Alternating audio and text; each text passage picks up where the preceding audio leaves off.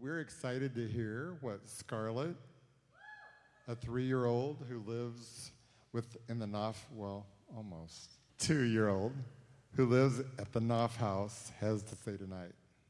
So, Eric is going to speak for Scarlett. awesome. God, we just thank you. Lord, tonight we thank you for the power that there is and a, a father's love. We thank you for the picture that Scarlett is to us of ourselves and our dependency upon you.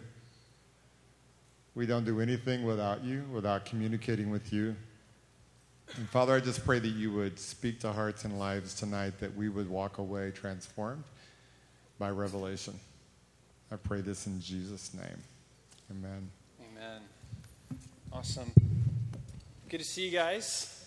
Last night or last week was really fun for me to speak on theology as it relates to my journey into fatherhood. And uh, I'll kind of give you a brief synopsis if you missed last week. Um, I'll describe um, a little bit about my relationship with my daughter and what she's really taught me about God. Because everybody knows about God, but my premise is that not everyone knows about Daddy God.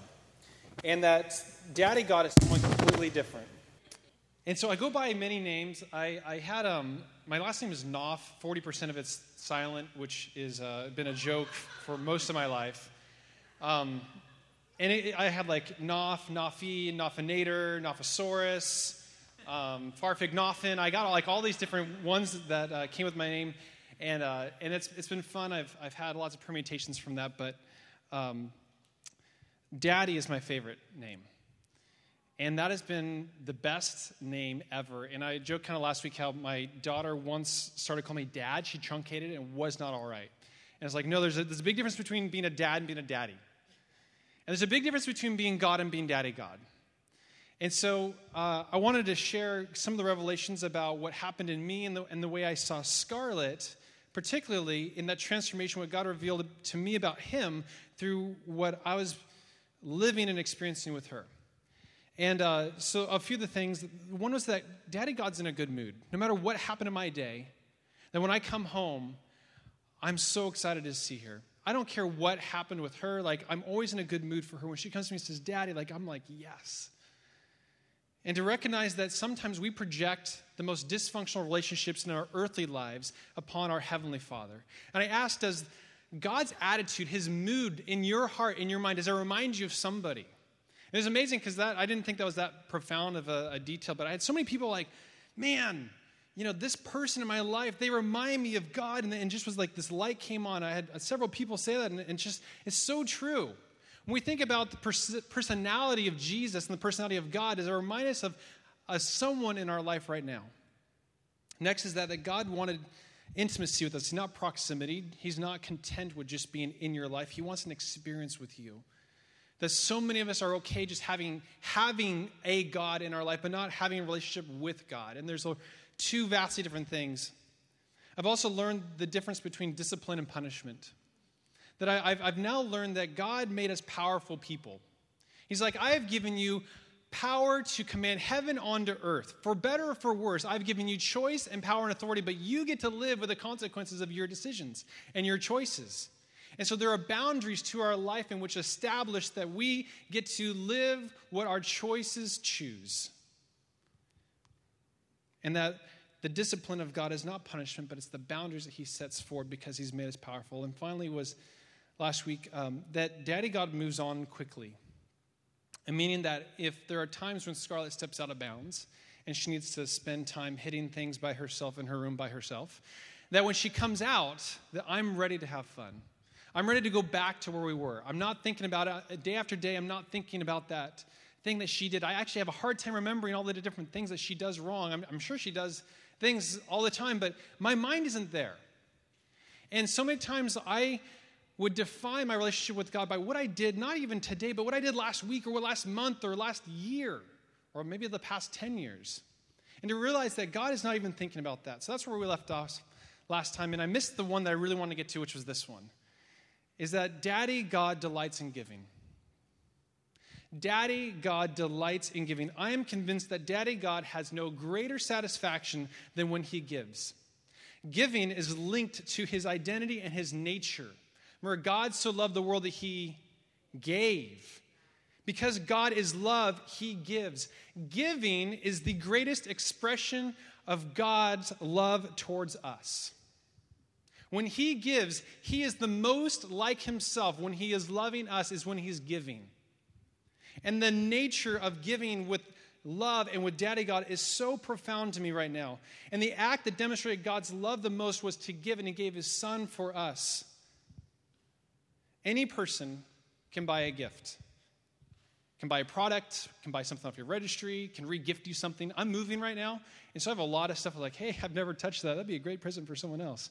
You know, like, but that's the terrible gift to give, right? Like, that takes no heart.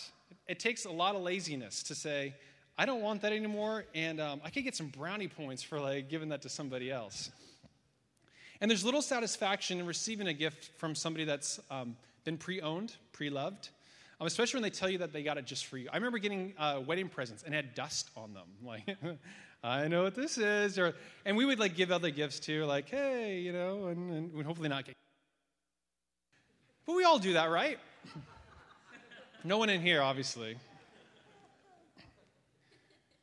But when you do that, you give without connection to your heart.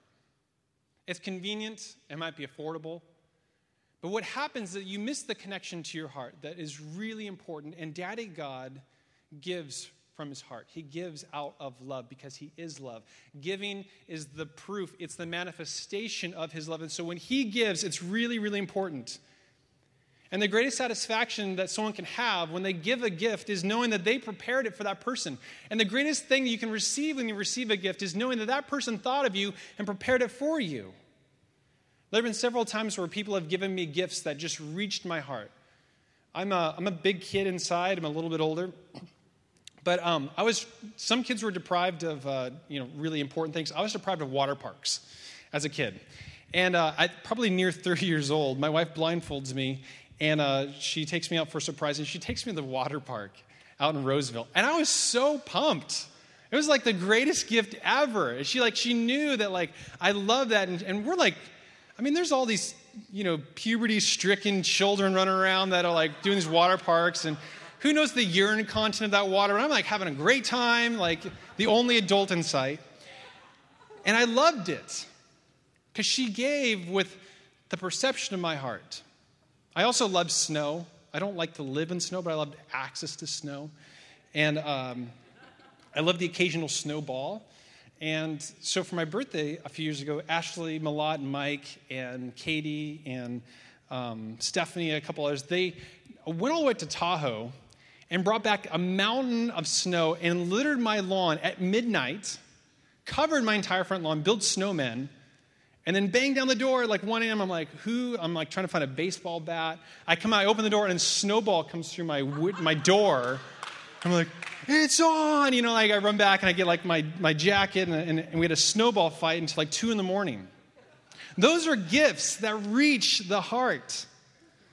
And that is the mindset that we need to have when we think about God giving is that He gives and prepares gifts for us. He's just not like, I had this on the shelf and you look like you were in need. He prepares, He thinks of you. And we think of God giving, at least for me, it was easy for me to associate, well, God has everything. Easy for me to associate Him conceding and relenting rather than giving. How many know there's a big difference between like surrendering and relenting versus giving? I was like, well, God, you own everything, so just like, you know, squeak out a dirt bike for me or, you know, something that's kind of okay. Something you have on the shelf. You don't need to go through a big effort for me, but just give me something. And that's completely the opposite idea that we need to have when we think of God giving because that kind of giving is against his nature because God always aims for the heart and his gifts towards us. And every gift from Daddy God is always aiming directly at your heart, who you are. And when He gives, He gives you with fully, with you fully in mind, and He plans and anticipates the gift. And there's something um, behind the way that He gives the gift that reveals His nature. There's something that's behind the way in which He gives His gift that reveals His nature, and it's this: is that Daddy God delights in your delight. Daddy God delights in your delight. I never understood this. I never understood this principle. I thought like daddy goes, oh, he's like a, a, vending machine, you know, like he's like, I'm sure he enjoys it, like, oh, I love to give my kids good things or whatever. But there's something crazy when we have intimacy with God, we have a relationship with God where your desires become his desires, your delight becomes his delight. And he be, actually begins to delight in you, delighting in whatever he's giving you, and his experience with you. Your delight becomes his delight. Scarlett uh, loves horses. That would be the understatement of the night. Uh, there's this YouTube video. If you just type in like horses HD, there's like this 12 minute video of horses galloping in slow motion to triumphant music. I've seen that video no less than probably a million times. I probably think the actual number has got to be in the hundreds of thousands. And she just like with an iPad is like repeat, repeat, repeat. We bought her DVDs that were from like the early 80s, just like talking about horses. It was like the cheesiest videos you've ever seen. And she's just like, you know, watching it. And we were sick of it. We tried to like mute it because it was so annoying. And she's like, no, you know, it's like she has to listen to the sound. You're like, oh man, if I have to listen to that DVD one more time, you know? And my wife is a horse vet. I don't like horses that much. I like things with brakes and throttles, you know, things that like I'm in charge. And uh, so if it's my pick, Scarlett would be into dirt bikes, but I'm not going to push it. She's, she's sold out for horses. Um, but uh, my wife is a, a, horse veterinarian, so we were able to kind of finagle it to where um, she did a bunch of services and we got a miniature horse to own. And uh, for her two year old birthday, and this was really hard we decided for her two year old birthday to give her a horse. the worst part about that actually was how I felt about what other people are thinking of me. You're like, don't they get those at like 17? They're like, at two? And so, um, but you know what? My delight and her delight overruled that. I actually have a short video I can show you of it. And her reaction was just priceless. And, and let me just show you what delighting in delight looks like. What's it coming?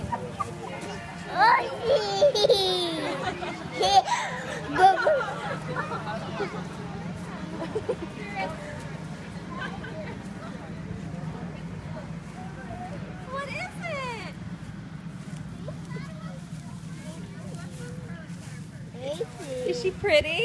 Yeah. oh. Do you love her? A horsey. Yeah.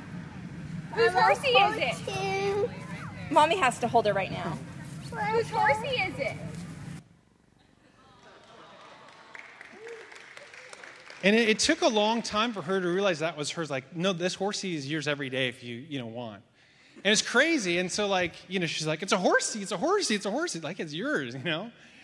And that has never gotten old. But to delight in her delight was the best part of the gift. And it's, it's the feeling that I got experiencing the feeling that she got. It was the feeling that I got experiencing the feeling that she got, which, which made it all click. I delight in her delight. That's how Daddy God gives. And then something hit me about the generosity of God, and it's this is that God is not threatened by your enjoyment and delight of his gifts. He's not threatened by it. Daddy God is not threatened by your enjoyment and your delight of his gifts. I've never given Scarlett a gift and been worried that she would enjoy it just too much. I mean, you saw that I had like my little video camera going around. I'm like, this is gonna be awesome. And it took her a while, like, cause she was just like, you know, playing with all sorts of things. And I'm like, and there's a horse like, you know, 100 feet away. Like, I'm trying to get her attention. Like, look down there, you know. And on the contrary, I might have been like worried that she didn't enjoy it enough. And that's a really interesting perspective that Daddy God wants you to, to delight. And actually, he probably might be afraid not afraid, but he would be probably more concerned about you not enjoying the gifts of God more than enjoying it too much. Certainly, God is not designed to have spoiled brats. That's a different angle and topic. It's not about us being spoiled and not. And when you're spoiled, here's the difference. When you're spoiled, you don't even acknowledge the giver. That's what's different. But when you delight and you understand the giver, you can delight all you want. There's no spoiling when you understand who gives. But growing up, I was always fearful not to love anything too much. Because if I loved anything too much, then God surely would take it away. If I loved something enough, then God would kind of get jealous. He's like, I, I need to teach you a lesson about you know, having a loose hold on life, right? I don't want you to get too attached. We're not of this world, right? And it's like, not of this world basically meant like if you love anything in the world or anything of the world, that who cares if God gives it to you? But if, if you love that, then He's going to take it away just to show you that you're not of this world. Crazy, right? Because if I love something too much, it means that love's not going to Him. But I've learned that God's not in competition with His own gifts. I'm not in competition with that horse. That horse might be in competition with the dirt bike, but it's not in competition with me. We understand that every good and perfect gift comes from above. Every good and every perfect gift comes from above. If it's good, then it's from God and designed to be recognized as being from Him. I think that we're going to be surprised at how many things happen to us and how many things were from God that we actually never attributed to Him. That we ever never recognized and partnered with Him in the acknowledgement and delighting that, Jesus, you gave me that. You're the reason behind my enjoyment of this because God is more into your delight than He is into your treasure, more into your gift. He is more into your delight in recognizing your delight comes from Him giving it to you than you are about that dirt bike or that horse or whatever. And so, with that, whether it's my kids or stuff, like I get to freely enjoy the gifts of God because my love for Scarlett is not in competition with God. My love for my marriage, my love for my wife is not in competition with God. If you go with me dirt biking, we always pray before we, we ride dirt bikes. And the very first thing is like, Jesus, we thank you for dirt bikes. Yeah. Like, thank you for 450 cc's between my legs. You know, we just like, we thank Jesus for awesome things like that and help us not be stupid while we're on it either. But you know, we recognize that. We recognize that that God has allowed us to feel and experience fun, and that we have this, you know, 200 pounds of metal that just gives us incredible feeling. We get to say, Jesus, thank you. I like that's worship. I'm okay saying that. I'm okay with being totally wrecked here in music before God and saying that's worship, but I'm also equally okay being just to delight whether it's a dirt bike or a steak or an experience or being in silence or looking at the stars, like all of that still should be worship. Because he delights in giving and is not in competition with his giving, we can be assured that he does not manipulate in his giving either. If his delight is your delight, he never manipulates